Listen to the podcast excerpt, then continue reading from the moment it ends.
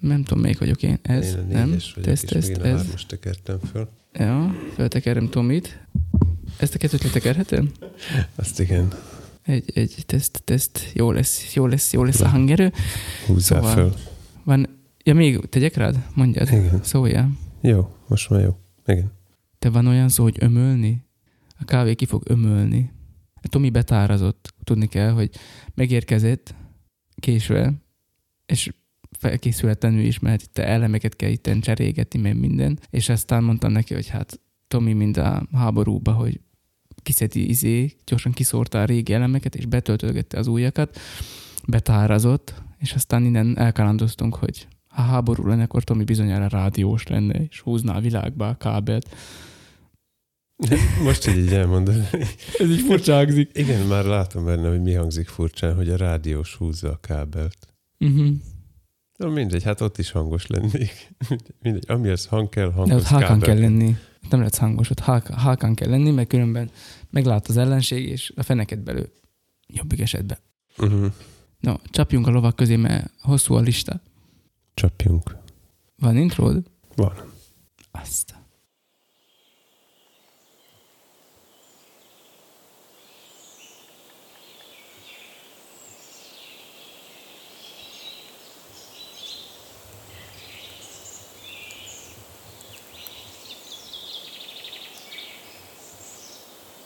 Kedves hallgató, észrevetted, hogy mostanában mindenki azzal jön, hogy fura időket élünk? Mert mi is pont ezt fogjuk ma megénekelni. De ne ijedj meg, ez még nekünk is fura lenne, ha tényleg énekelnénk. Tőlem viszont nem áll távol, hogy általam versnek tartott formulákba öntsem szavaimat. Hogy az optikai költészet rajongói is örüljenek, a sorokat nagybetűvel kezdem, de az úgysem hallatszik. A sorok különböző hosszúságúak, sőt a rímképlet is egyedi, csak hogy tudjátok. Fura idők. Csak kapkodom a fejem, bár csak lenne három. Amerre nézek, elém annyi évszak tárul. Míg balra dongók döngicsélnek, s piszmogó poszméhekkel darazsak durzsolnak, addig az ivatarral küzdő néni mellett a szomszéd a havat tolja. Biztos csak a képzelet, mint róna a déli bábon, az utcára ki nem mehet, sőt nem is ajánlom. Maradj inkább otthon, és hallgass minket bátran. Tudjuk jól, hogy egész héten ezt a percet vártad. Megtudhatod tőlünk, mi a világ nyitja, hogyan véd a búrád, vagy mire jó a visszhang. És csend honol 500 herc alatt.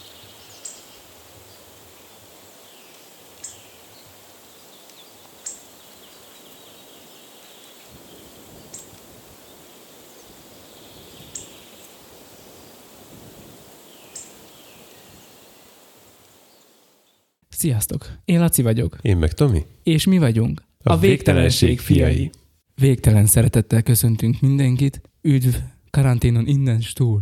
Szia, Tomi! Szia, Laci. Hát ember, én gratulálni tudok neked csak, bár ne fogjad meg a kezem. azt mondják, hogy tartózkodjunk a kézfogástól, lehákult valahogy a dolog. Igen, mert előbb még pirosba voltál.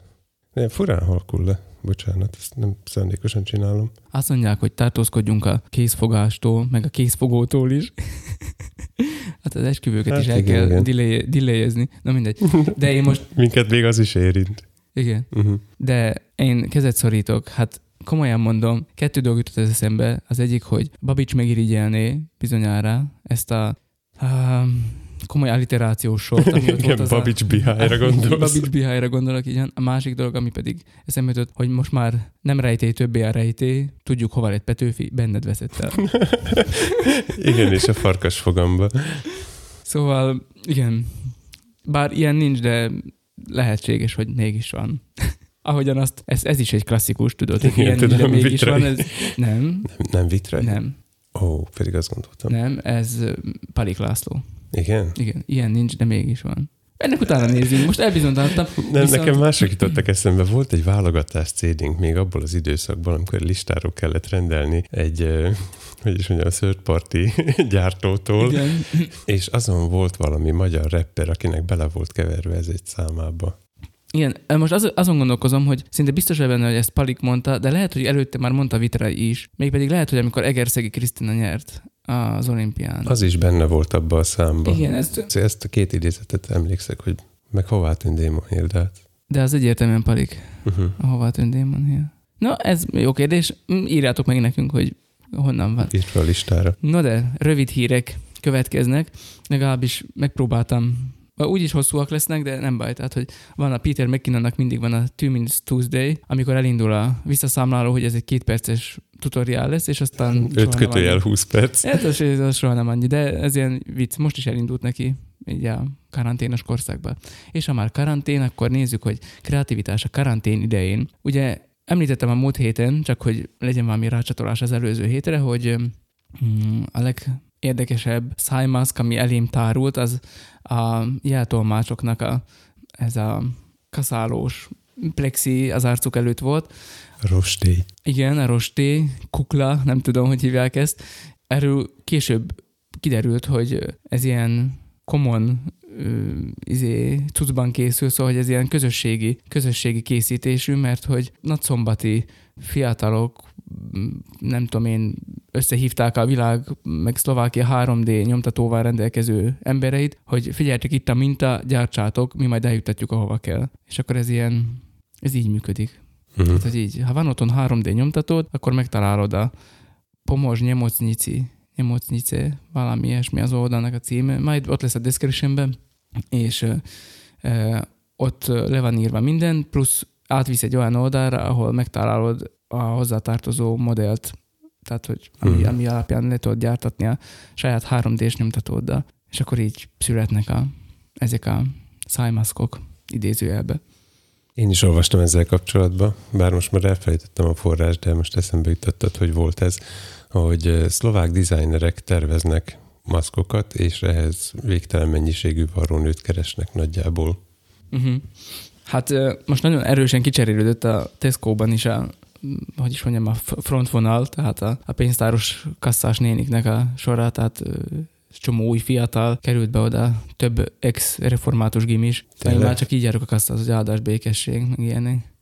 Komolyan, azt én tudom róla, hogy magyar, de látom, Mhm. hogy a másik magyar, aki egyébként egy presbiternek, egy másik falu presbiternek a felesége, az a szlovákul beszél, én mind a kettőhöz magyarul, akkor ők is rájönnek, hogy magyarok, aztán oda jön az a néni, aki őt kiokította, hogy hogyan kell kasszás néniként élni a világban, és akkor azzal is szlovákul beszél, de én ismerem őt, mert ő volt az újságárus néni, akihez évekig jártam tudásfájáé, és hodzikért tudom, hogy magyar. Szóval mindenkivel szlovákul beszélek, holott mindenki magyar, de hát ez ilyen felvidéki betegség. De hogy még visszakanyarodjak, mielőtt teljesen elvesznék, mert a másik rövid hírem pedig megint csak felvidékről érkezik, hogy szlovák fiatalok alternatív lélegeztetőgépet találtak fel. Ez volt vagy három nappal ezelőtt a nagy hír a szlovák sajtóban. Valami egyetemisták, doktoranduszok a Pozsonyban már le is tesztelték a gépet, egy hat órás ilyen próbaterhelést végeztek, vagy nem uh-huh. tudom, állítólag, hogy működőképes a dolog. Nagyon-nagyon kerestem, hogy hogyan működik ez a alternatív lélegeztetőgép, vagy mi a titka neki, vagy milyen elve, elven működik, de sehol nem lehetem rá. Fényképeket láttam, ahol annyit sikerült megállapítanom, hogy van ez a tubus, ez a, amikor ráteszik a szájmaszkot valakire, és akkor pumpálnak ilyen, ilyen kis ilyen flakont, ilyen kék flakont, vagy nem uh-huh. tudom, ilyen ilyen kis hordót pumpálnak, és úgy jutatják be a levegőt, és akkor azt láttam, hogy ez egy szíjjal van átkötve, és azt hiszem, hogy a szíjat húzogatja valamilyen eszköz talán, de nem vagyok benne egészen biztos. Olyan lábpumpálós, és akkor össze lehet kötni a varrónőkkel, hogy a varrógépnek Így a lábpumpáló pumpájára rákötni. No, szóval, hogy ilyet láttam, azt hiszem, hogy 80 euróba kerül egy, tehát, hogy nagyon ö, kevés összegből el lehet készíteni, és azt hiszem azt mondták, hogy 15-öt tudnak legyártani egy nap alatt, vagy valami ilyesmiről is, mintha szó lett volna. Szóval, Nice. Kész- Ezt, ennek nem olvastam utána, csak a link, linkben néztem, hogy, hogy miről szól, meg gondoltam, hogy úgyis elmondod nekem. hát van is, szerintem van Az- is ott fénykép. Az megnyugtató, azt mondtad, hogy doktoranduszok szerepelnek benne, és remélem, hogy orvosi doktoranduszokról Nem, nem, nem, nem, nem, Mi? nem, Nem? nem, nem, nem, nem orvosi, de együtt működtek orvosokkal, egy áltató orvossal, aki szintén egyetemista, illetve egy főorvossal is együttműködtek. Most fölösleges ezt elmondani, hogy pontosan milyennel, meg nem tudom én. Most itt épp nincs róluk kép, de mindjárt előbányászok neked egyet. Mert ha azt mondanád, hogy mérnök doktoranduszokról van szó, és Azok. a nem tudom, hogy van összekötve az ember a lélegeztetővel. Azok... Nekem az XLR kábel jutott eszembe, mert ott a csatlakozóján, tudod, épült három lyukat. Már megvan a hír. New Veritian Newspech. Kellene több kép. Látod? Látom. Itt van. Tehát egy testvérpáros, elméleti fizika, elméleti fizika és kémia tanszékről, a Természettudományi Egyetemnek a, erről a tanszékéről. De biztos jó, hát ki lett próbálva, nem mondjad már, meg együtt dolgoztak mindenféle eh, egyéb orvosi emberekkel is, és így néz ki. Látod, ott van az a szí, és szerintem azt a szíjat mozgatja valami. Ez itt egy nyomtatott áramkör, az nem tudom, mit csinál. 3D nyomtatott? Nem tudom. Hát jó, végül is a, a természet része az ember is, ők meg tudomány része. De miközben amúgy ezt kerestem, mert ugye valami kulcsszavak alapján szerettem volna rátalálni, még nagyon szerettem volna rátalálni a működési elvére, erre viszont nem sikerült. Közben az is kiderült számomra, hogy más országokban is próbálkoznak alternatíváknak a felfedezésével, vagy kitalálásával, és azt hiszem az angolok bevonták a tervezésbe, vagy a gondolkodásba a, a Mercedesnek a Forma 1-es tervezőmérnökeit.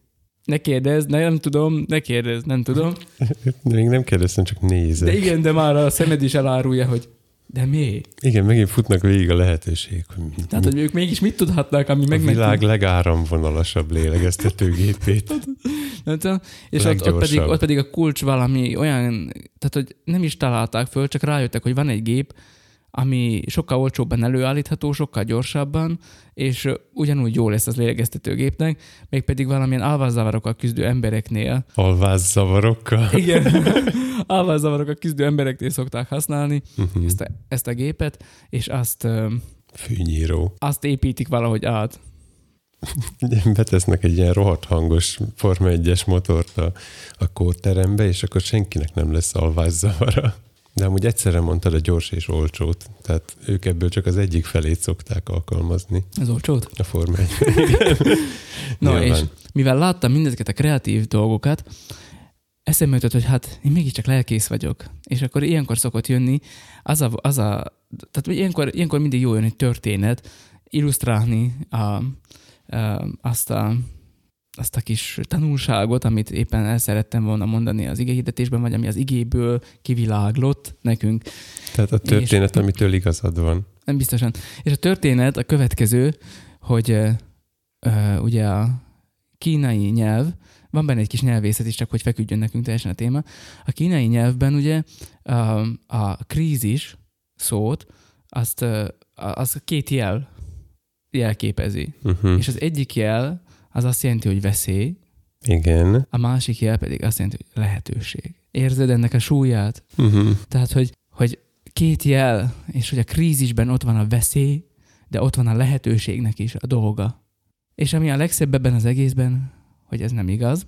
Mert hogy utána néztem, én nagyon régtől ismerem ezt a történetet, és lehet, hogy már lelkészként el is mondtam, hogy ez mekkora dolog. És utána néztem a krízis jelentő kínai jelnek, van róla a Wikipédia bejegyzés, tehát olyan híres ez a, ez a történet, Na, végre. és kiderült, hogy a krízis kínaiul úgy van, hogy Weishi, nem biztos, hogy így kell teljesen ejteni, de most mondjuk, hogy így kell, és valóban két jelből áll. Az első jel a veszély, a második jel viszont önmagában semmit nem jelent.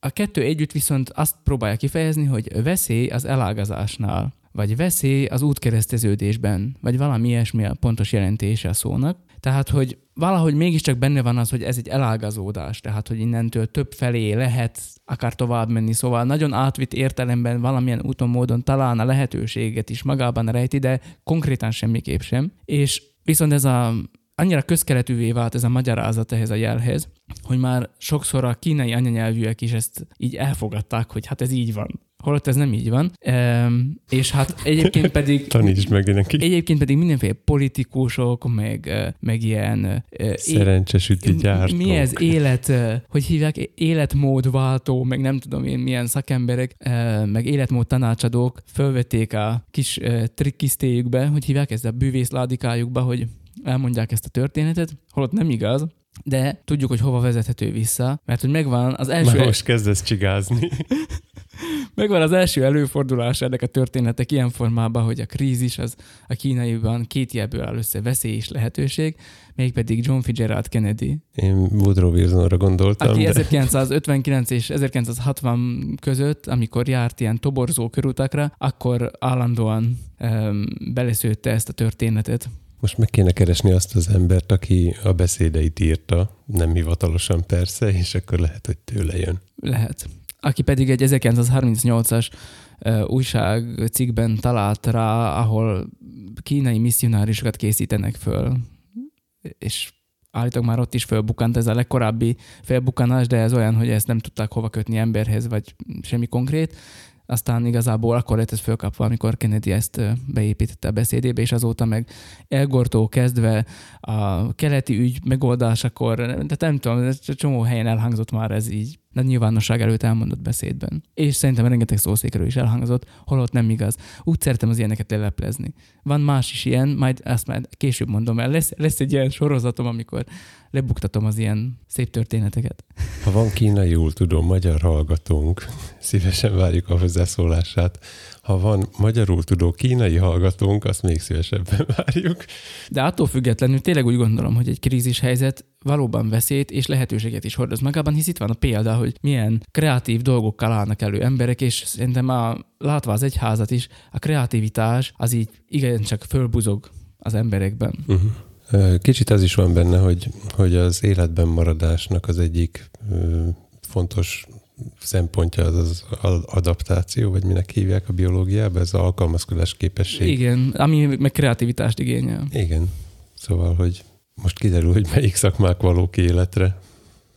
Nem ez így hülyeség, de, de hogy nem, inkább az emberekhez kapcsolódik szerintem szakmájuktól függetlenül.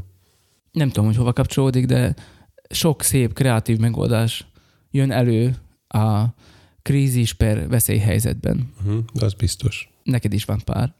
Amiket én gyűjtöttem, azok nem is a, a helyzet megoldásának szólnak annyira, mint inkább ilyen ö, támogatói szerepről van szó, hogy azok, akik, akik ö, most a, a segített fél, vagy, vagy azok, akikre vigyáznak, azok hogy tudják megköszönni azoknak, akik ö, aktívan részt vesznek a, a helyzet megoldásába, és ilyen mm, emberi kedvességről szóló történetek inkább. Hogyan, milyen kreatív módokon fejezhető ki az emberi kedvesség? Az első, amit találtam, hát nem találtam, ezt hallottam, a, ezt a kosúton hallottam. Jaj. És...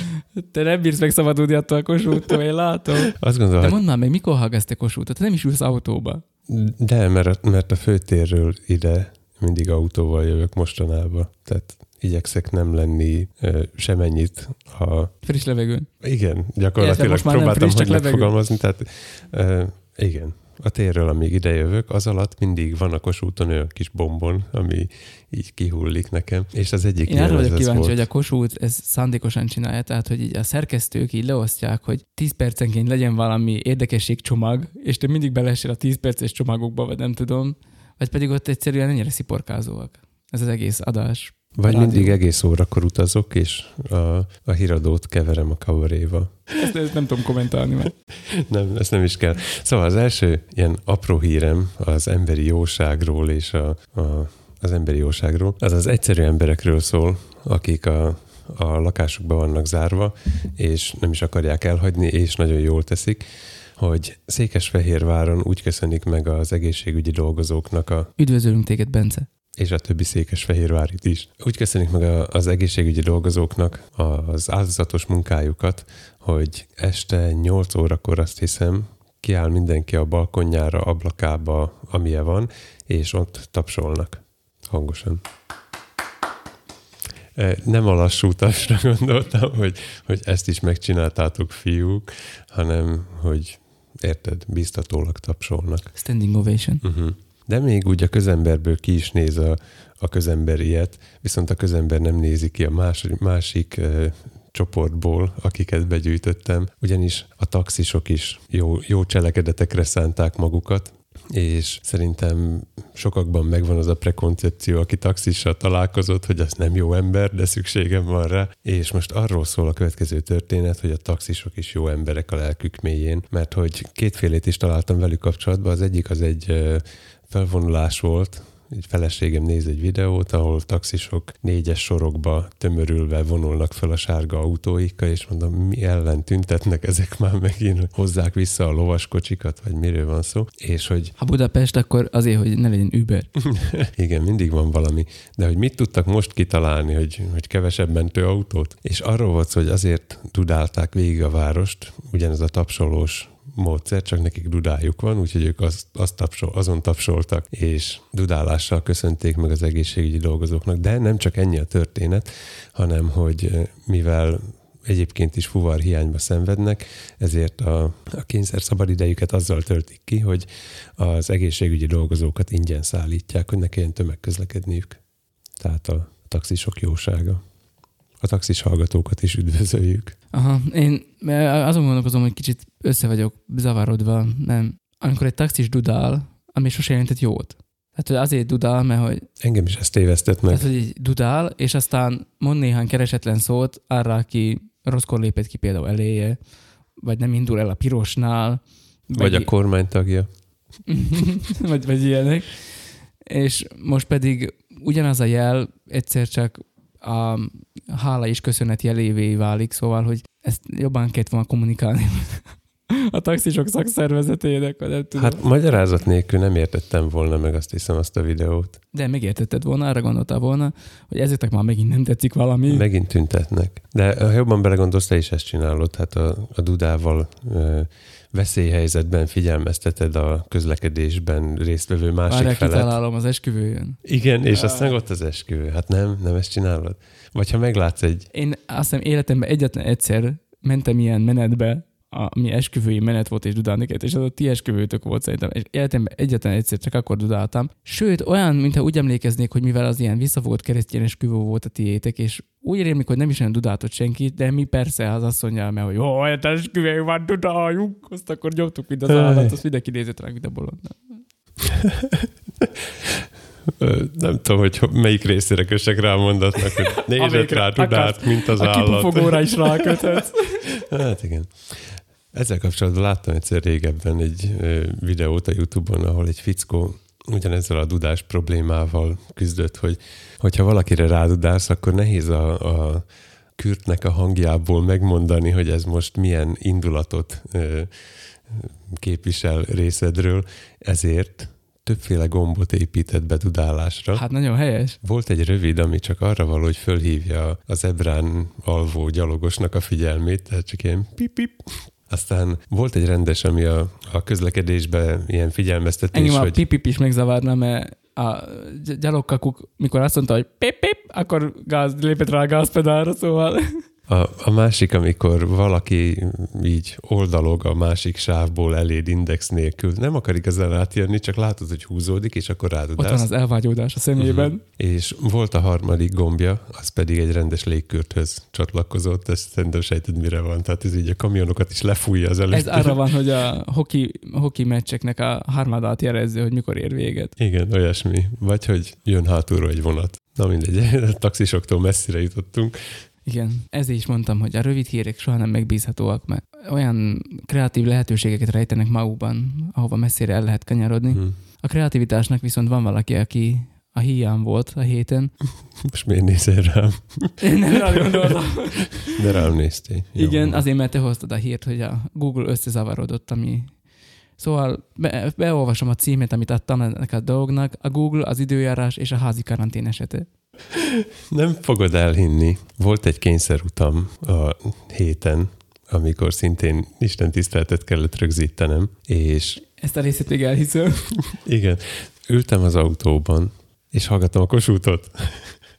Eddig még semmi hihetetlen nincs benne. Ahol egy fél mondatba megemlítették azt, hogy miért pontatlan mostanában az időjárás előrejelzés. Uh-huh. És mi már egyszer foglalkoztunk ezzel, hogy um, vajon a Google leselkedik-e az okos eszközökön keresztül, uh-huh. vagy hogy hogy tudja sokkal kisebb területekre lebontva jelezni az időjárást, mint a, a meteoroló...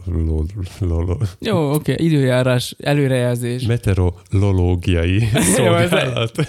Ez nem lesz meg. Meteorolol. Ez, ez jó.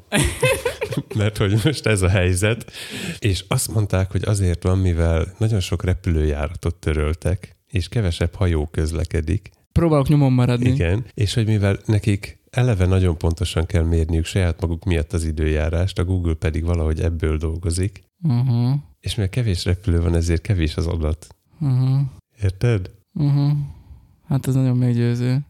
Valami jobb sztorira számítottam, va- valami olyanra, hogy mert a telefonokon keresztül méri a légnyomást és a hőmérsékletet, és abból prognózis által állítja elő, hogy mi lesz hónap, meg nem tudom én, és most mivel mindenki bent van, és 21 fokon leledzik a telefonja, vagy nem tudom én, akkor így most ebből nem tudja kiszámítani, mert mindenki otthon ül karanténba, vagy épp az, hogy a telefonja nagyon föl van melegedve, mert állandóan a YouTube-ot nézi, és ezért nem tudja kiszámítani.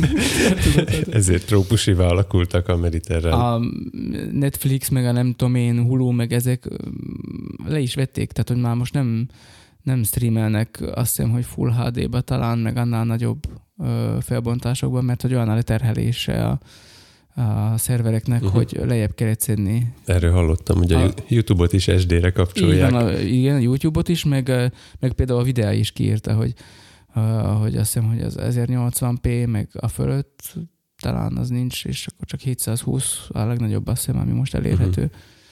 Mert hogy mindenki otthon van, és Netflixet bámul.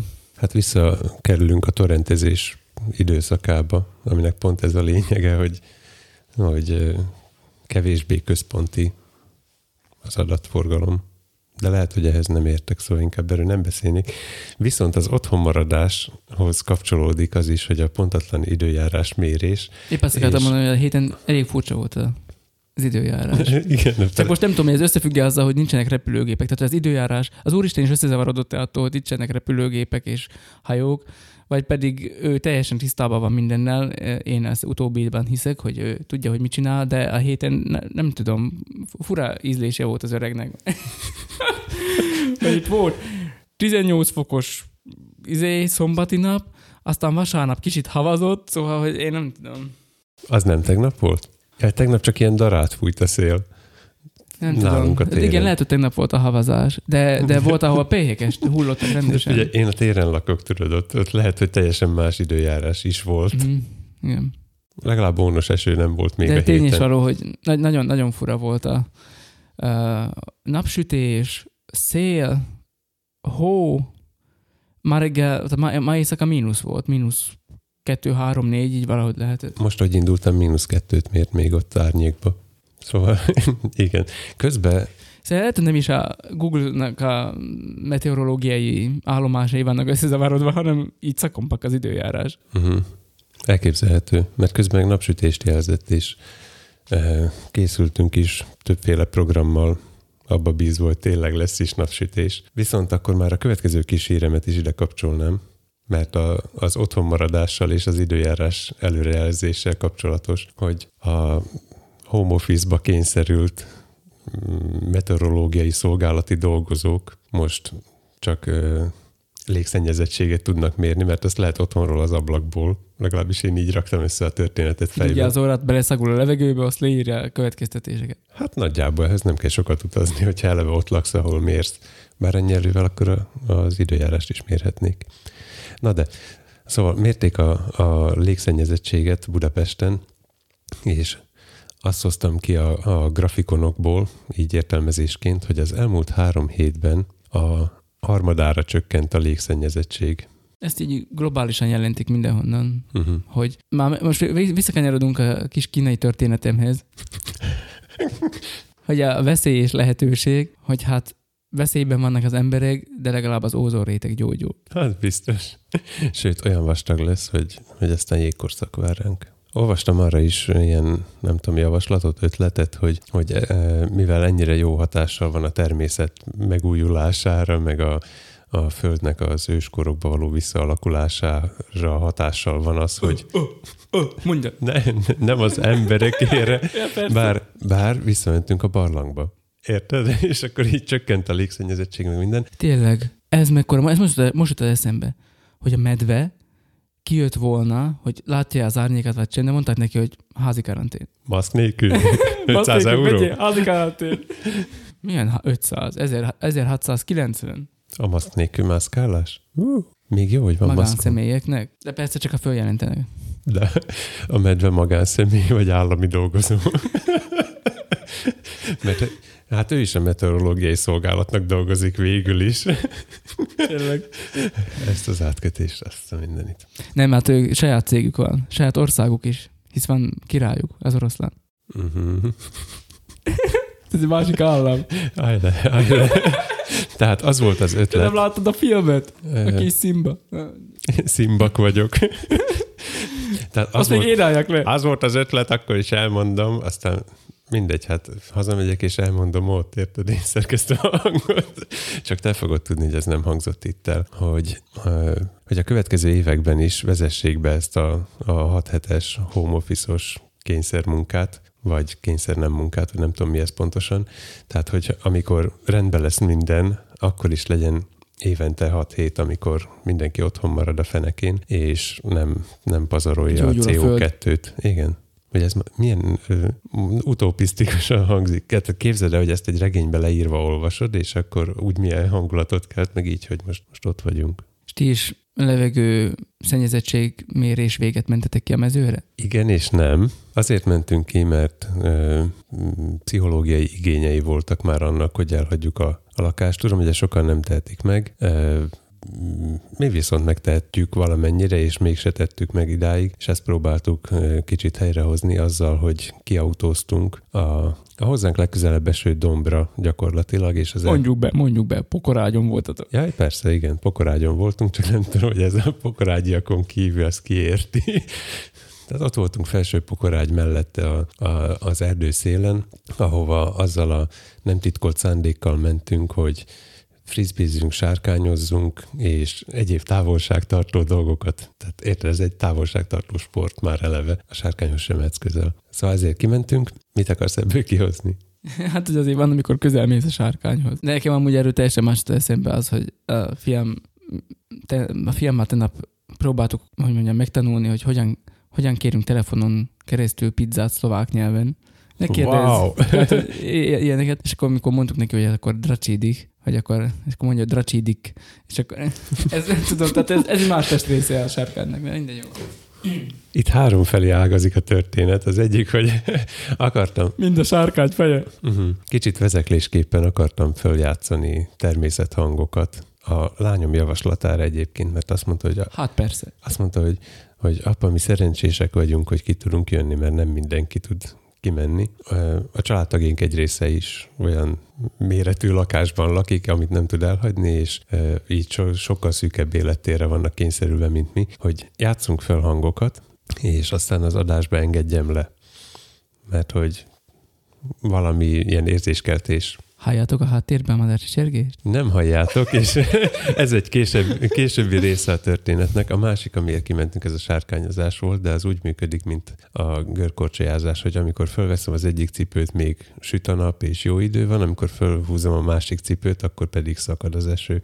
Szóval a sárkányozás is nagyjából így működött, hogy Első nap eldöntöttük, nem volt nálunk sárkány, másnap kivittük, nem volt cél, harmadnaptól esett, havazott, sár van. A harmadik része a történetnek pedig azt mondtad, hogy kimentünk a mezőre. A e, szlovák mezőgazdászok, a parasztok hivatalosan azt kérik, hogy ne a mezőre menjetek ki, mert az az övék, és nem csak azért, mert magánterület vagy ilyesmi, hanem mert oda el vannak vetve a dolgok. Tehát ha, ha már kimentek és emberektől távolságot A mezőn nem szokott lenni semmi se. a jó, a szántóföldre gondoltam. Jaj, az más. Ami végül is egy mező, ami föl van szántva. Nem.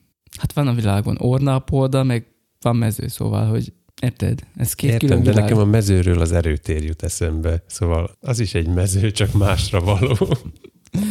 De kell neked néhány évnyi, mező. kell neked néhány évnyi falusi lelkészség. Az, am- most attól függetlenül, hogy hogy nevezzük, ide ehhez írtam hozzá, hogy, hogy ne menj a szántásra, mert a szántásra két dolog való, az, ami ott nől meg a paraszt, és ha egyik se vagy, akkor nem menjél oda.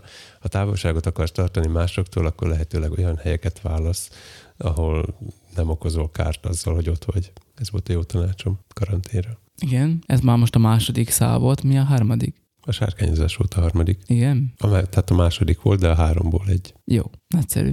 Um, de van itt például, ami fölírva valami nagy pénteki sztori, vagy Mit mi vettem ki magint? De ezt már egyszer elmondtam, azt csak neked írtam föl, hogy Ja, ez csak Eszembe jutott. Akkor semmi. De én nem emlékszem rá, nem tudom mi az. amikor nagypénteken kimentem korcsolyázni egy kollégával, aki futott, és mondtam neki, Hogy... Ez görkocsára kell gondolni. Ja, igen, Ja, oké, oké, akkor azt hiszem ezért nem. Tisztáznunk kell, hogy melyik évszakhoz Igen. tartozik. Görkorcsolya. Nagypénteken már nem szoktunk normál Jó, esetben jó, jó, hát jégkorcsolyázni. azért Március 15-én láttam hóvihárt már, szóval. Igen, föl is dobta nekem a Facebook nemrég, hogy 7 éve március Mm. 15-én készült fényképem, és ilyen jó 10 centis hótakaró volt a Azért mondom, a hogy téren. tisztázzuk ezt, hogy milyen is ez a korcsolya. Az egész akkor esett le egy pillanat alatt. Igen. Na, igen. Akkor is több helyen elmáradtak a március 15-i ünnepségek. Károsan mondjuk sütött a nap, de Tehát az arrébb van 20 kilométerre más égőv. Jó. Magyarországon borzasztó hóvihárok voltak, meg minden. Igen, szóval, hogy, hogy volt ez, hogy kimentetek, Tehát kimentünk a, a kolléga futni, én, én görkorcsolyázni, és mondtam neki, hogy itt 5 perc múlva eső lesz, ami a sok évnyi biciklis tapasztalatom Mhm. miatt alakult ki bennem ez a beleszagoltál a levegőbe, megmondtad, hogy ez a mekkora bék- béka légszennyezettség.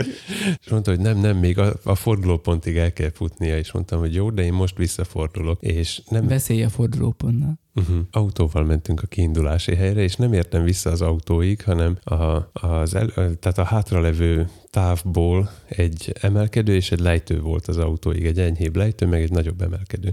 Az emelkedőn mentem fölfelé, amikor elkezdett egyik pillanatra a másikra úgy szakadni, hogy nagyon. De, de a görkocsának teljesen mindegy, ha, ha egy picit nedves az út, akkor szappanossá válik, tehát Onnantól kezdve, mint egy igazi kocsi lenne. Nem, mert nem tapad oldalra. Ja, értem. Fúha. Tehát Mhm. nincs oldaltartás, ezért nem tudsz a, a száraz útra való kerekekkel nem tudsz ö, nedves úton menni Mhm. gyakorlatilag. És mikor már azt fontolgattam, hogy akkor most le kell vennem a korcsolyát és elsétálni a, a pocsolyán keresztül az autóig, akkor megállt, meglassított egy autó, és megkérdezte, Mhm. hogy, hogy elvigye neked ezt. Most már, most, Most, már emlékszel, most de már befejezem a hallgató kedvéért. Eh, Beültem az autóba, és mondtam, hogy csak egy száz métert vigyenek arrébb, mert hogy, hogy ott áll a mi autónk, és ott már tudok eh, cipőt venni, és aztán az autóval felveszem a kollégát. És ahogy ezt így elmondtam, rám néznek, és akkor azt kérdezte a, a sofőr, hogy tiszteltes úr, maga az? Nem lehet, nem lehet sehol se elrejtőzni. Már ezt megbeszéltük múltkor is, hogy a bolgár uh, nudistrandon is rád köszön valaki, hogy áldás békesség, tiszteltes úr. Maga is hódol ennek a szenvedélynek. Hát rám nem, mert én nem megyek oda. Ja, én se, de Igen, nem mi voltunk azok. nem, tapasztalatból hallottuk. Történet egyik szereplője se voltunk mi. Igen, így van. No de, um, hogy én is hozzak valamit a hetemből, kellett mennünk kórházba a feleségemmel a héten, és hát manapság nem egyszerű dolog bejutni Szlovákiába egy kórházba. Előkeresem már a papírt. Jó, addig elmondom, hogy még egy gyerekorvoshoz se könnyű bejutni, és e, telefonon keresztül kell leegyezni a szimptomákat, amire aztán ad javaslatokat, és otthon a saját megfigyelésünk alatt tartva a gyereket kell kitalálni, hogy most van-e baja, vagy nincs. De gondolom a kórházas az még egy magasabb level. Igazából ez egy olyan kórház, ami de hogy nem tudom, hogy egy poliklinika, hogy hívják ezt, nem tudom. Szóval van ott magán, magánorvosi rendelő is a kórház épületén belül, ez a lényeg benne igazából. Uh-huh. Tehát, hogy van kórházi részleg, de van, van magánorvosi praxis is a kórház épületén belül. Na és akkor, amikor odaértél, odaértünk az ajtóhoz, akkor eleve zárva volt. Tehát az a bejárat, ahol beszoktunk menni, az zárva volt, mert oda volt írva, hogy nem csak oldalról tudsz bemenni, ami egy ellenőrzött bejárat. Akkor elmentünk oldalra, beléptünk az ajtón, majd kiküldtek, mondták, hogy most sokan vannak, várjunk még, és tartsuk a két méteres távolságot egymástól Hmm. mint hogy a más emberektől. De mindez úgy, hogy szájmaszkba vagy, meg kesztyűbe, szóval, hogy ez így alap, hogy így járkálsz a világba, de ezen túl még ezeket is meg kell csinálni, hogy még két méterre el kellett menni. Na és akkor oda léptünk, oda kerültünk, hogy oda mehetünk egy asztalhoz, ahol azonnal megmérték a lázunkat, vagy a hőmérsékletünket. A kezünkben nyomtak egy papírt, amiből azonnal kettőt kellett kitölteni, egy maradt náluk, egy maradt nálunk, be kellett írni a nevet, születési számot, címet, mikor és hány órakor léptem be pontosan az épületbe, és aztán van egy ilyen x rész, hogy van-e 38 fok fölötti hőmérséklet lázam, köhögök-e, légszomjam van-e, Jártam-e az elmúlt két hétben bárhol Szlovákián kívül, tehát nem az, hogy Olaszországban meg ilyenek, hanem bárhol határon kívül. Volt, voltam-e kapcsolatban olyan beteggel, vagy olyan, olyan személlyel, aki nagy valószínűség szerint koronavírus fertőzött, szintén az elmúlt két hét érdekli őket, és voltam még kapcsolatban olyannal, aki igazoltan koronavírusban szenved. És akkor ezt ki kellett tölteni, bár én nem mentem be aztán, mert nem mehettem be a rendelőbe a feleségemmel, hanem nekem kint kellett maradni, a feleségemnek viszont be kellett mutatnia ezt a dokumentumot aztán az orvosnál is. És akkor itt le van írva, hogy ha hatszor nemet tettél, tehát ezekre a kérdésekre, amiket most elmondtam, hat, hatszor nemet x ez ilyen neked való, hogy ilyen folyamatábra, akkor ide van írva, hogy nem fertőző zóna, és a, tehát, hogy normál körülmények között folytathatom az utamat a kórházon belül. És ide van írva, hogy de szájmaszk akkor is ajánlott. Ha pedig az van, hogy valami, valamelyiknél igen, igent x akkor azonnal tegyek föl, hogyha nem így volna a szájmaszkot, és le van írva, hogy mit kell csinálni abban az esetben. Tessék, megnézheted, uh-huh. hogy... De megfoghatom? Meg persze, ezt már fertőtlenítettük. Dehogy is. Szóljál hozzá. Hát szép. Akartam venni Fornetit, mert már meghaltam az éjségtől. Be van zárva. Miről beszélsz? Be van zárva a Fornet is, be, hogy nem lehet. Uh-huh. Ez van. Szóval így jutsz be manapság itt Szlovákiába egy kórházba. És a botok sejtek egyszerűbbek. Azok nem. Tegnap voltam Tesco-ba, az ajtóba le volt ragasztva a földön, voltak ilyen csíkok húzva, szalag, valamilyen ragasztóval, hogy két méteres távolságot hogyan kell tartani, de nem úgy volt, hogy, hogy egy ilyen vonal volt, hanem volt vagy 5-6. Tehát, hogy ott föl voltak arra készülve, hogy itt hosszú sor áll, uh-huh. és hogy neked van ilyen két méteres légtered, és akkor a következő két méterre arrébb áll. Ez most még az épületen kívül?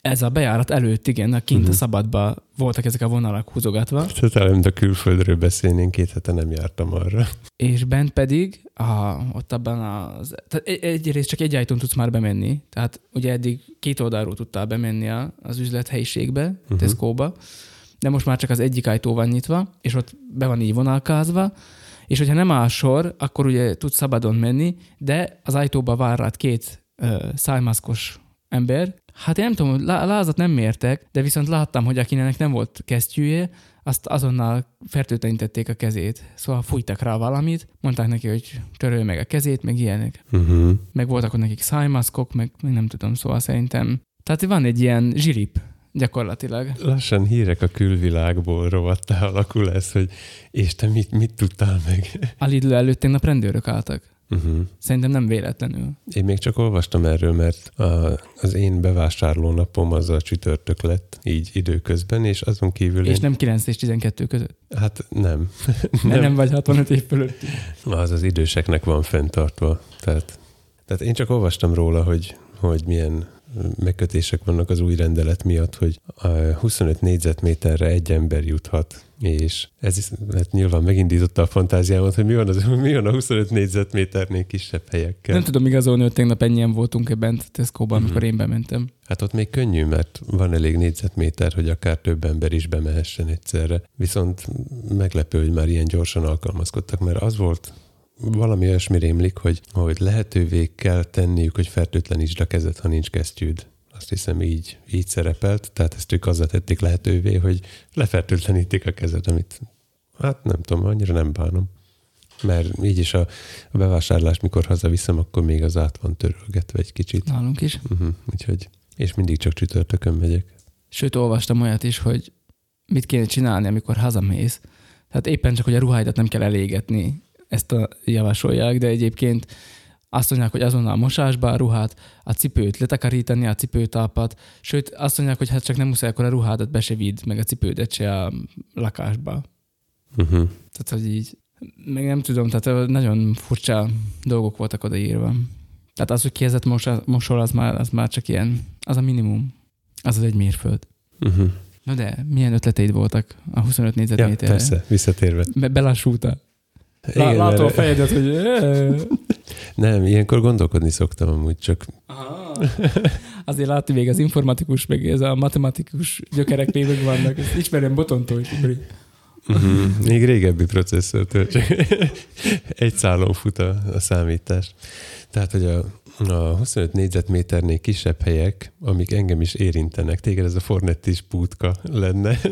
De ott ilyen, ez ilyen izé, kiadóablakos Uh-huh. egyébként, szóval nem, nem mész be, szóval ne, lényegtelen. Nem, a, a híreim között szerepel az is, hogy miért fog kinyitni újból a Fornetti. A, a másik, ami engem érint most kritikusan, hogy a Borbély bezárt, és ki fog most nekem át, A feleségem vállal ilyen nyírást. ki fog nekem átmenetet nyírni a, a fejemre oldalra, mert te abban a szerencsés helyzetben vagy, hogy ugye az ember feje alapvetően nálam mind krumplira hasonlít, de a tiéd a hosszúkás fajtából van, ezért, hogyha egyforma hosszúra nyírod a, egyformára nyírod a, a hajszálaidat a, a fejeden, akár a, a szakálladdal együtt, tehát mindent így egyformára letolsz, akkor neked marad egy normális alakú fejed. Hogyha az enyémről leveszed így az összes szőrt, akkor nekem egy gömb marad.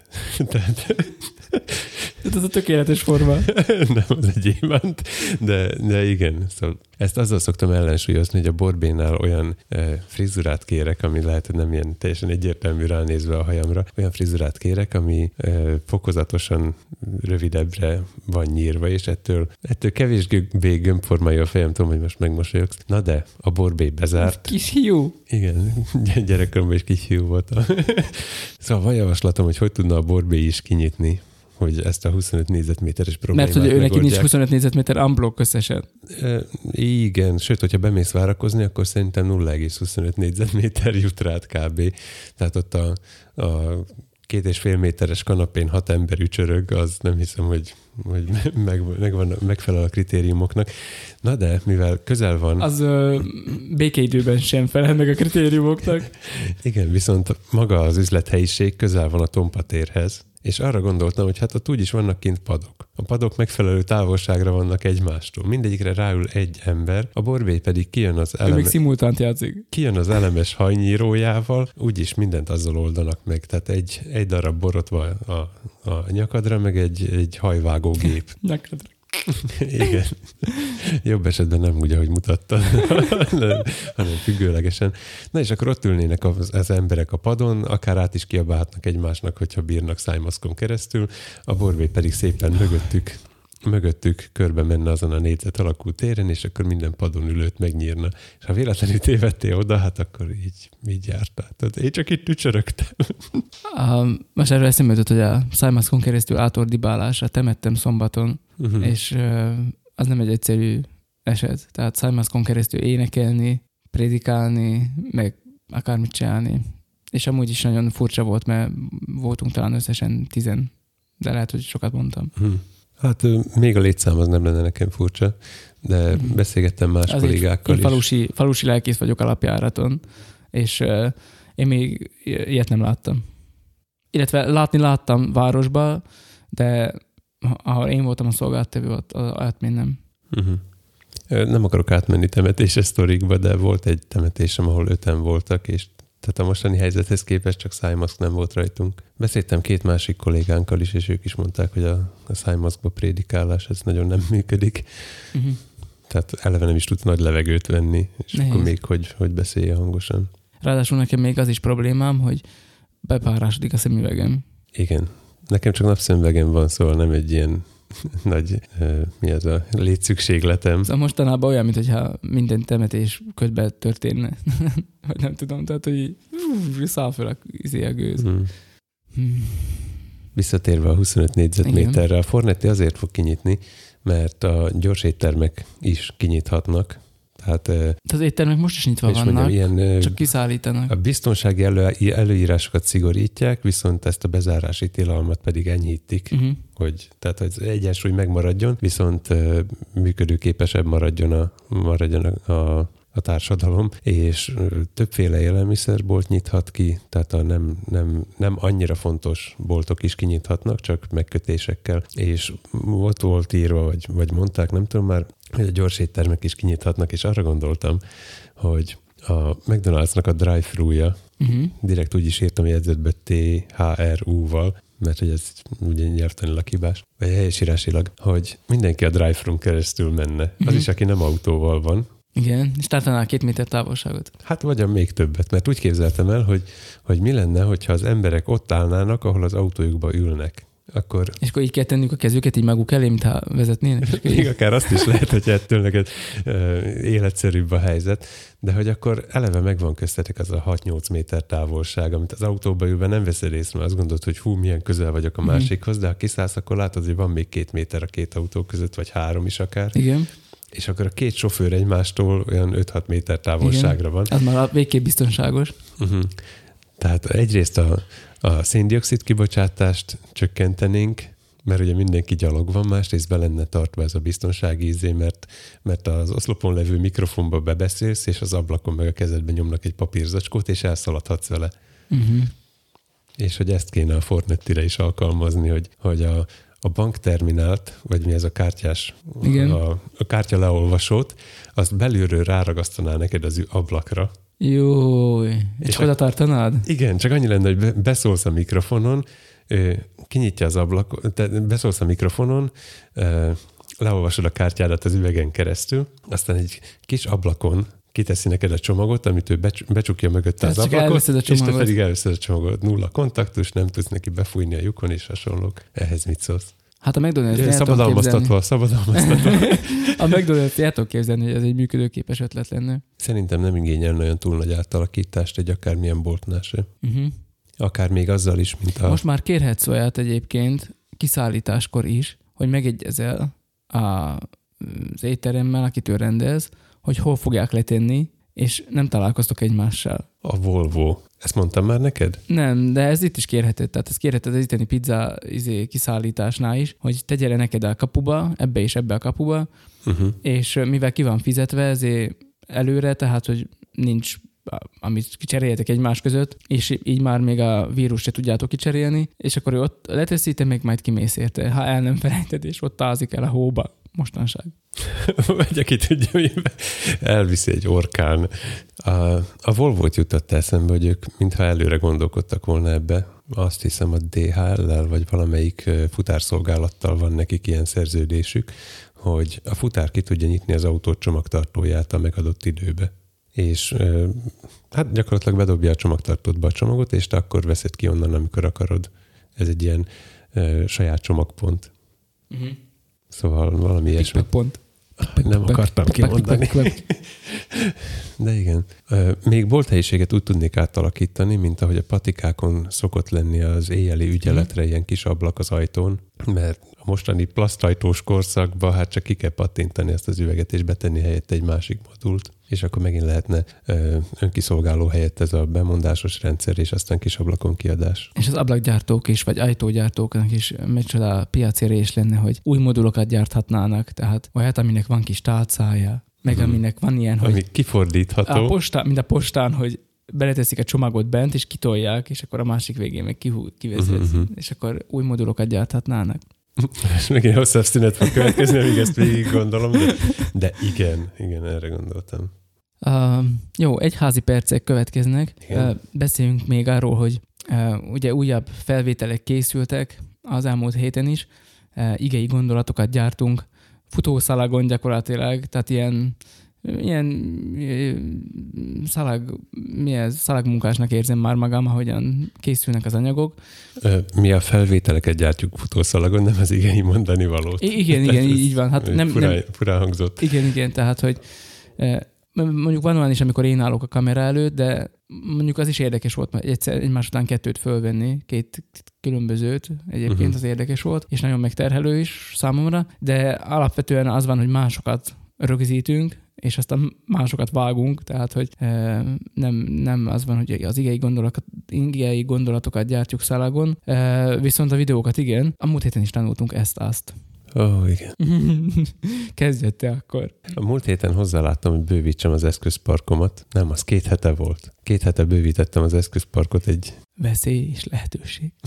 egy shotgun mikrofonnal, mert, mert úgy gondoltam, hogy hát én mindenhez értek, ehhez meg ez kell. Mm. A múlt héten pedig rájöttem, hogy hát nem csak, hogy nem annyira jó az a shotgun, de aztán még az is kiderült, hogy nem is való erre, és így a, a mostani hétre az lett a fejlesztés, hogy hogy még attól a shotguntól is megszabadulok, tehát kisebb lett az eszközparkom, és inkább azt használom, ami már megvan. Mert hogy a Mi az a És még attól is megszabadulok. Visszaküldöd azt, amit rendeltél, vagy pedig még mást is mm, el- eldobsz ma.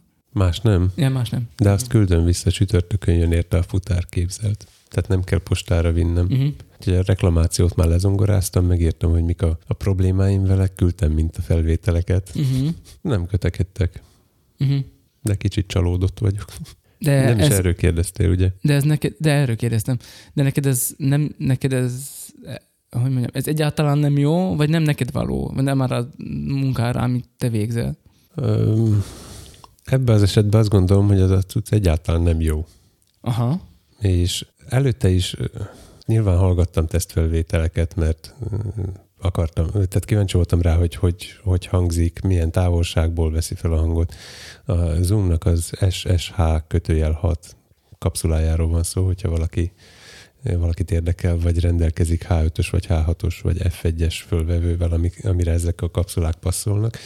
Tehát meghallgattam vele pár felvételt, hogy kint is, hogy nem hallatszik annyira a kutyaugatás, autózaj, messzebbről is érteni, hogy mit beszél az ember. Csak aztán, amikor ben- bent egy csendes környezetbe viszonylag közelről próbáltam vele beszédet rögzíteni, akkor kiderült, hogy, hogy ö, 500 Hz-től lefelé ilyen fokozatosan erősödő alapzajjal rendelkezik, valami, nem is tudom, mínusz 56 decibeles RMS értékkel, ami majdnem 20 decibel több, mint a, a Shure SM81 Tehát, hogy egy óriási nagy hézag van ott, és súg alul, na, ez a lényege.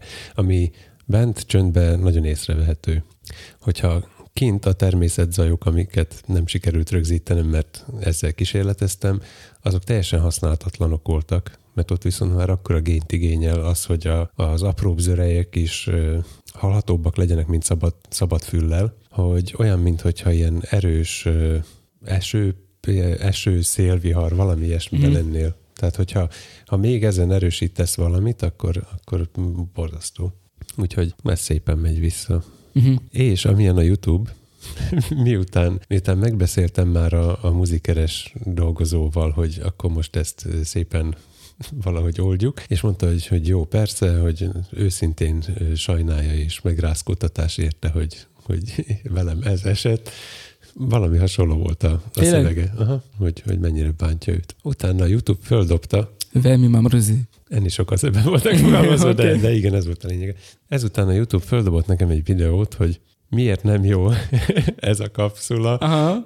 és hogy miért fog tőle megszabadulni, és a H5-től is. Valami ilyesmi volt a videó címe. És tényleg, tényleg eh, ezért szabadultál meg tőle, mint ami a videóban volt? Részben igen. Uh-huh. Mert hogy az volt a gondunk, hogyha, vagy gondunk, nekem volt ez a gondom, hogyha alulról van elhelyezve a mikrofon a beszélő ember előtt a kereten kívül, akkor kitakarja ugye a könyvével, vagy, vagy bármivel elé hadonászik, nem tudom, az nem egy ideális hely. A másik, amit megtanultam a héten, hogy ennél jóval közelebb kell tenni egy mikrofont, akármilyen mikrofon az, és ebből az következik, hogy a feje fölé kéne, mert ott tudsz a legközelebb menni a, a kereten kívül az embernek a, Uh-huh. a, a hangforráshoz, Mhm.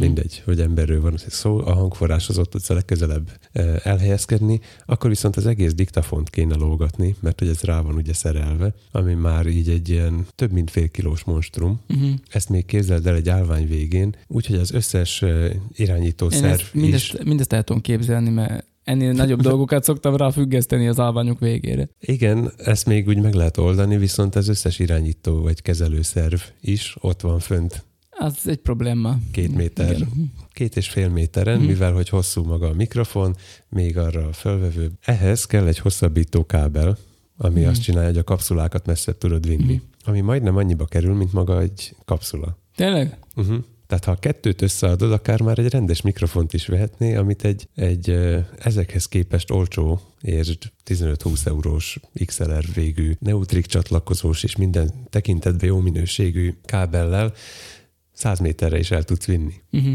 Tehát ö, ilyen funkcionális problémáim voltak ezzel a konkrét kapszulával. Wow. De hát jó pap holtig tanul. Ö, igen. Abban reménykedek, hogy legközelebb, hogyha ilyet, ilyet fog csinálni, akkor az majd már az elméleti síkon megbukik, és úgy lesz igaza, mert most kicsit kellemetlenül érintett. De jó hír, hogy nincs is szükségünk itt bent shotgunra, mert az nem bentre való.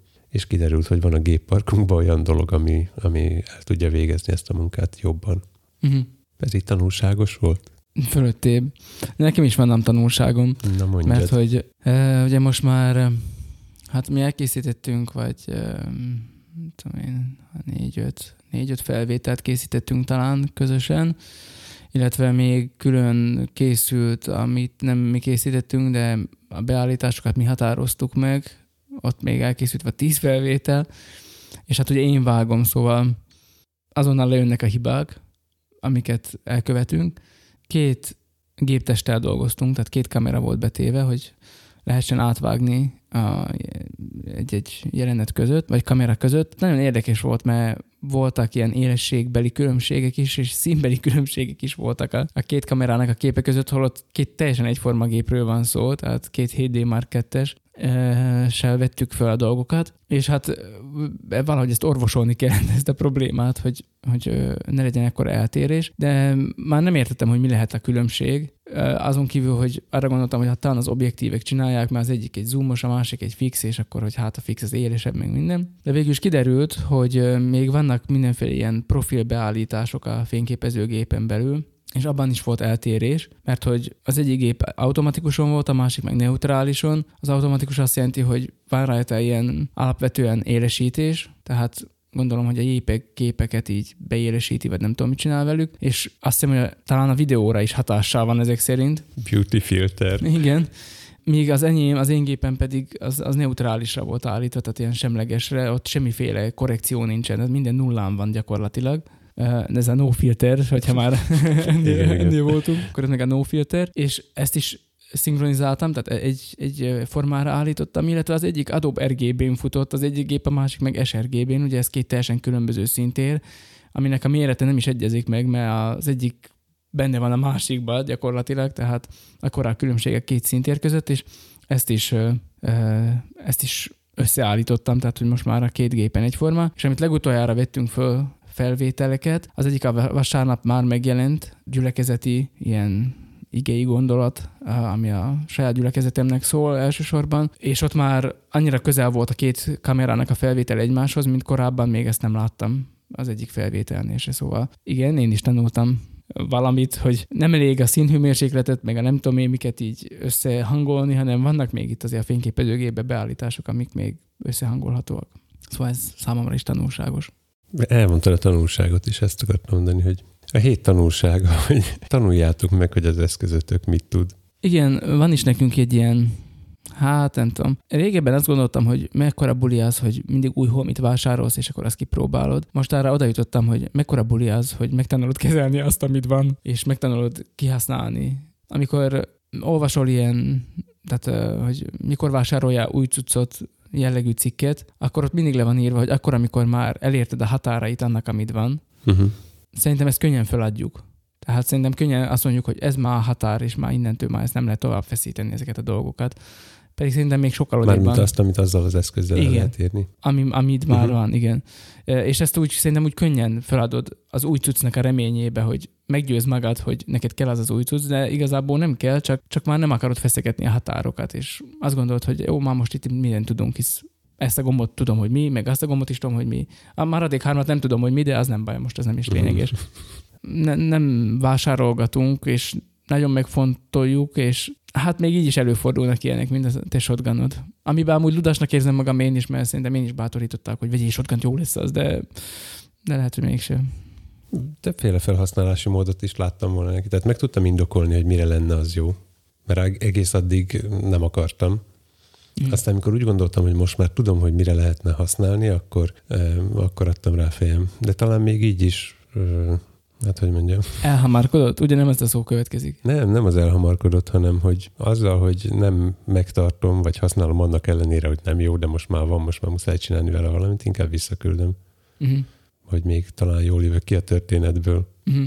Uh, és van valami ötleted egyéb mikrofonra, amit viszont jó volna, vagy, vagy mert még nálunk mindig az van, hogy hogy keressünk olyan mikrofont, amit lehet arra használni, hogy így belógatod relatíve közel az emberekhez, és akkor normális hangminőséget produkál. Ez már előjött, nem egy Ne. színházi előadásnál, meg minden egyébnél is. Jó, a Jó, videós, az teljesen különböző. a videós dolgokat már meg tudjuk oldani, szerintem. Tehát most gyakorlatilag azt gondolom, hogy a videózáshoz me- megvannak a mikrofonos hangfelvevő eszközök. A videózáshoz van egy mikrofonunk. Igen, van olyan mikrofonunk, amivel videóhoz föl tudunk venni emberi beszédet, vagy éneket, vagy amit akarsz. Tehát egy, a hangot, amit ember kiad, azt föl tudjuk venni tisztességes minőségbe. Viszont az nagyon helytől függ, hogy melyik, milyen mikrofon kéne oda. Tehát most ehhez a helyszínhez, ahol, ahol mi készítettük, jó, egy visszhangosabb helyszínhez is még talán jó, olyan helyszínhez, ami félig nyitott, vagy, vagy nagyméretű, nem tudsz annyira közel menni, mert, ö, van tágabb, minek hívják azt, kép. Látószög? Igen, nagyobb látószög. Tehát, hogy nem tudok annyira közel menni az Mhm. emberhez, eh, ahol, ahol már más félét kéne használni, olyan pedig egyelőre nem fenyeget. Tehát azt lehet mondani, hogy igen, a videót le tudjuk fedni. Uh-huh. A, a színházi dolog, dologgal az a probléma, hogy hogy oda viszont teljesen más eszközökre van szükség. Nem tudod annyira megközelíteni az embert, vagy sokkal több darab kell belőle, tehát arra viszont nem vagyunk felszerelkezve. Egy ilyen ceruza mikrofonnak hívják ezeket a vékony kondenzátoros izéket, angolul legalábbis, nem tudom magyarul mi. Ez, ezt nem, lógat, nem lógathatod be, mert csúnyán néz ki. Uh-huh. Lehet, hogy el tudná végezni a munkát, de, de az, az csúnya gyakorlatilag. Amit lehetne színházba lógatni, azt pedig most nem annyira tudnánk használni, mert az pedig ö, gömbkarakterisztikájú, tehát túl nagy teret venne. Uh-huh. Tehát nekünk itt most szükségünk van arra, hogy, hogy a mikrofonnak a, a tengelyén hátulról nézve ne vegyen fel hangot, ezzel kizárja a visszhangnak egy részét. Uh-huh. A shotgun egyébként ezt nem csinálja, mert Mhm. hogy annak olyan a, a karakterisztikája, hogy hogyha előre, tehát tartod a kezedbe a mikrofont, Igen. fölfelé van a feje, Igen. akkor ö, fölfelé a, a gömb elnyúlik, Mhm. és ilyen oválisabb lesz. Képzeld el azt a pepsis palackot Igen. rátűzve a mikrofonnak az Igen. elejére. A, a két literes van fölül, a fél literes alul. Uh-huh. Tehát az, azon a területen belül vesz föl. Uh-huh. A, a kardioid az egy félgömbként képzelhető el inkább, és hátulról nem, nem Mhm. annyira vesz föl hangot, hogyha visszhangosabb helyen lenni. Viszont ha már kimész a szabadba, és tömegzaj van, meg, meg ö, hasonló ilyen környezeti zajok, Mhm. akkor a, a hátulról jövő zaj már nem annyira a zavaró, mert Mhm. az is, az is a tengelyen, azon a tengelyen van, amin a beszélő. De most ez miben különbözik egy mid-szájtól? Ö, Abba különbözik, hogy, hogy ez ö, nem, konkrétan ez a kapszula ez egy mid-side volt, mert hogy ez a, Az oldala is, oldalhangokat is tud venni.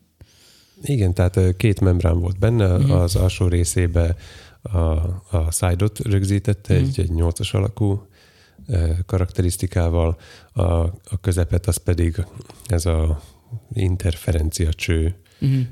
rögzítette, és aztán az egészbe ugyanazt keverik ki, mint a gombóc alakú mid-side.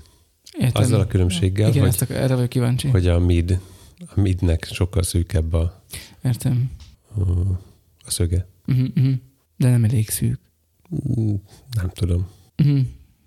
Értem. Tehát zavaróbb Most, az, hogy... most sokat utána olvastam, tehát mm. tudnék erről sokat beszélni, csak nem tudom, hogy mennyire kapcsolódik ez most ide. Uh-huh. Mert ott aztán már arról is szó van, hogy, hogy melyik frekvenciát mennyire szűken tudja kívül tartani.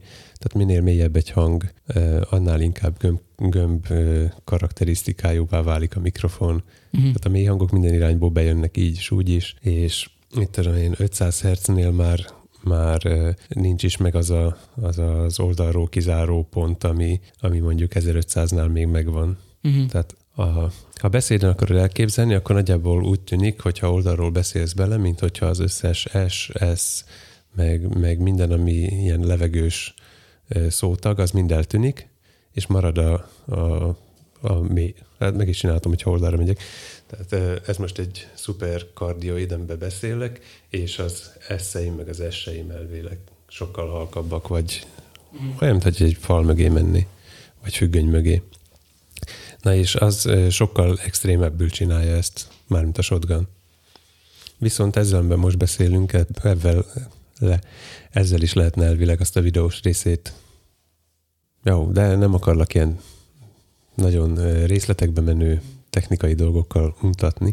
Akit érdekel, az viszont bármennyi információhoz hozzájuthat gyakorlatilag az interneten, és javaslom, hogy ezt azelőtt tegye meg, hogy a, a pénztárcáját lobogtatja a futároknak. nem, nem, most Tehát nem én még nem lobogtatod a jártam rosszul, meg nem, nem gondolom azt, hogy most össze-vissza vásároltunk, mert megvan annak is a helye, és az volt a múlt hét tanulsága igazából, hogy megtanultam, hogy hol van annak a helye. Egyelőre nincs nélkülözhetetlen szükségünk arra, arra a konkrét mikrofonra. Erre fel most rendeltünk egy csomó más holmit. Igen, erre felül most azt mondom, hol mit rendeltük, amire viszont tényleg szükségünk mm. van. Úgy gondolom. Meg amúgy Aztán majd jövő héten küldjük, küzdgetjük vissza. ez eleve egy érdekes helyzet, mondtad, hogy a, a, a videót is úgy, úgy készített, hogy, hogy nem, nem vagy ott a helyszínen, hogy tud, ki Mhm. tud adni az instrukciókat, és aztán végül utómunkába ö, időnként ö, a, azokat a hibákat kell kijavítani, amiket a helyszínen el lehetett volna kerülni. Uh-huh. És félig meddig ugyanebbe a cipőbe járok én is, mert rengeteg hangot, rengeteg hang érkezik be hozzám, felvétel, amit meglehetősen részletesen instruáltam ugyan, de aztán végül nem mindig sikerül úgy, mint hogyha én lettem volna ott a helyszínen, és tudom, hogy mi az, amit hallani akarok, Uh-huh. nem pedig valaki más mondja el nekem, hogy ő ezt akarja hallani. De egyelőre az derült ki, hogy a, az enyémnél szerényebb eszközökkel is lehet készíteni hangfelvételt, sajnos. Küldjük vissza. Nem, nem, az derült ki, hogy nincs akkora különbség. Tehát nem így ég és föld. Komolyan? Több múlik azon, hogy hova teszed, meg, meg, meg hol van az, ahol egyáltalán elhelyezed a, a felvevőt. Jó, erről a fájdalmas élményről majd off, izé, off, off record beszámolhatsz. Um, elszaladt az idő, és nekem dolgoznom kell. Tényleg dolgozni kell, vágni kell videót, hármat legalább meg kéne ma csinálni, ami nem tudom, hogy sikerülhet mert akkor is 6 órakor fogok hazamenni, hogyha, hogyha most ennek tényleg neki kezdek, és nem tudom még, hogy mi vár rám pontosan. Szóval ajánljunk valamit. Van itt fölírva ilyen videó, sorozat a londoni filharmonikusoktól. Ezt megint te hoztad, szóval mondd el, hogy mi ez. Igen, a tudományos érdekességek napra ajánlom, javaslom azoknak, akik megfogadták a tanácsomat velem ellentétbe, és tartanak a gyereküknek tudományos érdekességek napot. Hát igen, én nem érkeztem múlt héten semmit vele. Nem is találkoztunk jóformán. Szóval akik tartanak. A londoni filharmonikusoknak van egy videósorozata, amire ne kérdezz, hogy bukkantam rá, mondjuk hogy a YouTube földobta. Onnan indult az egész. Volt egy dobos fickó valahogy a 60-as években, akinek jó haverja volt egy Pace nevű bácsi. Igen, Tudod, milyen ebből? igen, Készített, nem. készített neki egy gongot. Uh-huh. Egy 80 incses gongot. Azt, igen, Tehát az így alig fér be az irodádba. igen. Na és a, a, a dobos fickó ezen adott elő valamit. Egy gongon, egy 80 incses gongon. Igen. Uh-huh. El tudom képzelni, hogy ezt azért tették oda, hogy egyszer az előadás során megüssék. Nem. Nem, jó? Nem, rengeteg dologra jó.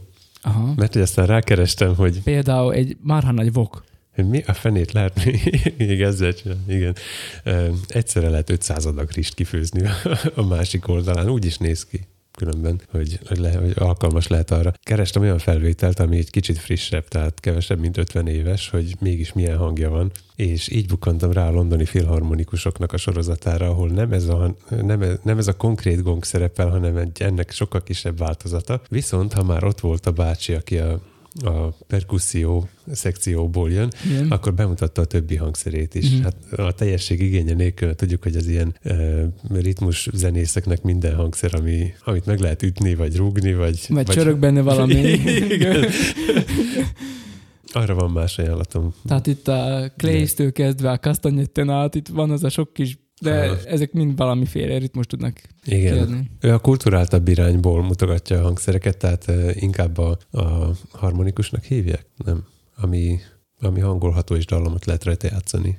Melodikus. Melodikus, azaz. Tehát, hogy ezeket a hangszereket mutatja be inkább, és ami különösen tetszett benne nekem, hogy végre közelről láttam egymás után xilofont, mm, marim, Vibrafont és marimbát, vibrafont és glockenspielt. Harangjáték. Igen. Igen, benne volt minden négy, most ezen gondolkodtam, Mhm. hogy tényleg ott volt minden négy.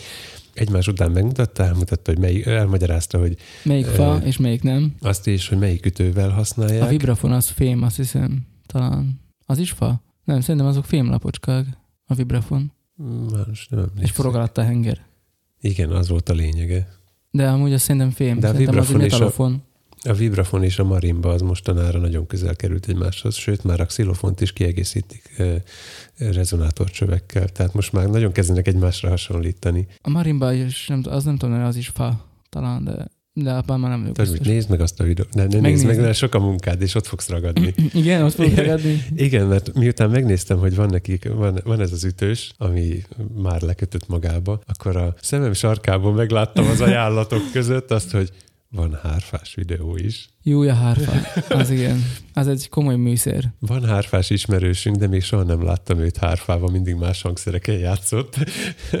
Viszont uh, egyszer így futólag elmagyarázta, hogy, hogy hogy kell a kottába beírni a pedál használatot, Jaj. és akkor, akkor, akkor jöttem rá, hogy hát ez komoly agymunka Az komoly, hárfázni. igen. Úgyhogy még nem néztem meg a hárfás videót, ezt tartogatom arra, hogyha majd... Tehát a hárfa már akkor is komplikált volna, hogyha csak azt a rengeteg húr kéne megpengetned. Tehát, hogyha semmi más lehetősége nem volna, csak ott volna az a sok színes eh, húr, és akkor azokat megpengeted. Már és ez, képzeld el, nem lenne még színes se. igen, ez már önmagában véve is nehéz. De, és akkor még ott vannak a pedálok. Uh-huh. Ami nem is csak az, hogy lenyomod, hanem több pozícióba helyezhető. Szóval, hogy ez, ez egy borzasztó komplikált hangszer, igen. Ah, igen. Szóval ezt a sorozatot ajánlom. Most nagyon szépen van fölvéve. No, az jó, azt mindig szeretem. Tehát eh, Most már a feleségemet is megmérgeztem, már semmit nem tud nézni. Tehát ahol, ahol egy ember beszél, és a feje van filmezve, már az mondja, se tudja normálisan nézni, mert már mindig azt nézi, hogy a nézed már, hát mekkora hely van a feje fölött, tehát nem igaz. tehát, hogy már mondja, hogy nem tudok, nem tudok megmérgezni, nem tudok a tartalomra figyelni, már csak a izé azt nézem, hogy hogy néz ki. fekete háttér előtt van. Kicsit olyan, mint egy, szeretem a fekete háttereket. kicsit olyan, ha az űrbe lenne, tehát egy ilyen sötét doboz. Uh-huh. Egy fekete lyuk alján van. És ö, azt hiszem a gongnál van az, hogy az állvány is fekete, és teljesen eltűnik. Tehát a gong csak így lebeg a semmibe, és Ezt mindig mondják egyébként, hogy a díszlettervezőknek, meg az ilyen ö, háttereknek, a tervezőinek ez a kedvenc színe, uh-huh. a fekete. Ez, ez mindent megold. Tehát szép is. el lehet rejteni mindent vele. Szépen vannak elhelyezve a képen a hangszerek, de Jó, megnézem. De Most, hang- már, most hangilag már is- annyira fölcsigáztál. hogy hangilag is jó. Aha. de nagyon szépen hangzik. Uh-huh. Megnézzük, mindenképp. Mindig próbálok kijelölni magamnak tudod ilyen mérföldköveket, hogy meghallgatok, nem tudom, öt BBC-s podcastot, akkor én onnantól, onnantól már nem a Kossuth Rádió szintjén akarok dolgozni, nekem Mhm. onnantól BBC kell. De Találok helyes. jobbat, akkor onnantól De arra így van, akarok dolgozzál is a. BBC-nek a szintjén. Szóval Vagy- nézd meg azt a fekete hátteret. Én szeretem, én nagyon szeretem a fekete hátteret, szóval nekem ezzel nincs Mhm. semmi extra problémám. Én nekem az mindig fekszik. Jó, um, nézzétek meg ti is akkor ezt a videósorozatot, hogy aztán jövő héten majd erről beszélgethessünk. én nekem amúgy is nagy mániám a hangszerek, szóval, hogy én azért gyerekkoromban néhány ilyen hangszerenciklopédiát kiolvastam. Mhm. Későig menő vitákat tudok folytatni arról, hogy Egy metalofon, mi a, vagy igen, igen, mi, mi a harangjáték, és mi nem, és, uh-huh. és, és hogy hívják azt, és nem úgy hívják, és mi a tamburin, meg hasonlók, szóval mm, na mindegy. Úgy kapcsolódik a néhány héttel ezelőtti lányommal közös videónézéshez, hogy, hogy valamiért szimfonikus zenét, filmzenéket mutattam neki, és Jaj. És egy idő után kikövetkeztette, hogy most az összes hang belőlük jön, akkor hogyha senki nem játszon, akkor csönd lenne. Tehát, hogy neki még ezt valahogy fel kell dolgozni, hogy a, a, a zene az nem a hangszóróból keletkezik, hanem a hangszerből. jön. Ez olyan érdekes egyébként, hogy 200 vagy 300 évvel ezelőtt nem létezett más, csak élő zene.